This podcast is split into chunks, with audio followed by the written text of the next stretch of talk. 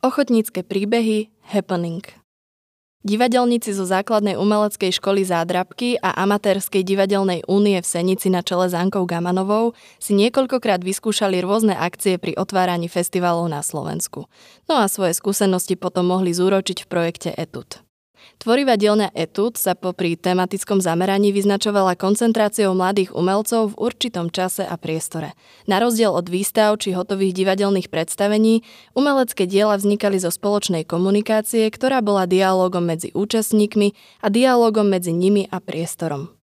Podstata filozofie a samotný vznik aktivít etud, experimentálna tvorivá umelecká dielňa, vychádzala vždy z multimediálneho typu vnímania účastníkov snažiacich sa každoročne opúšťať mechanizmy zaužívaného tvorenia.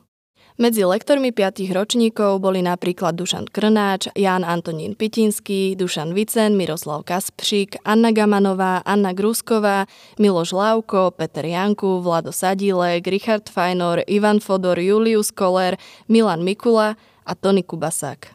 Po piatich ročníkoch etúd uzavreli organizátori témy opustených priestorov, no nie navždy. Prvý z ďalších ročníkov má tému Priestor mesto s jeho neopakovateľným pulzom stopami na ceste.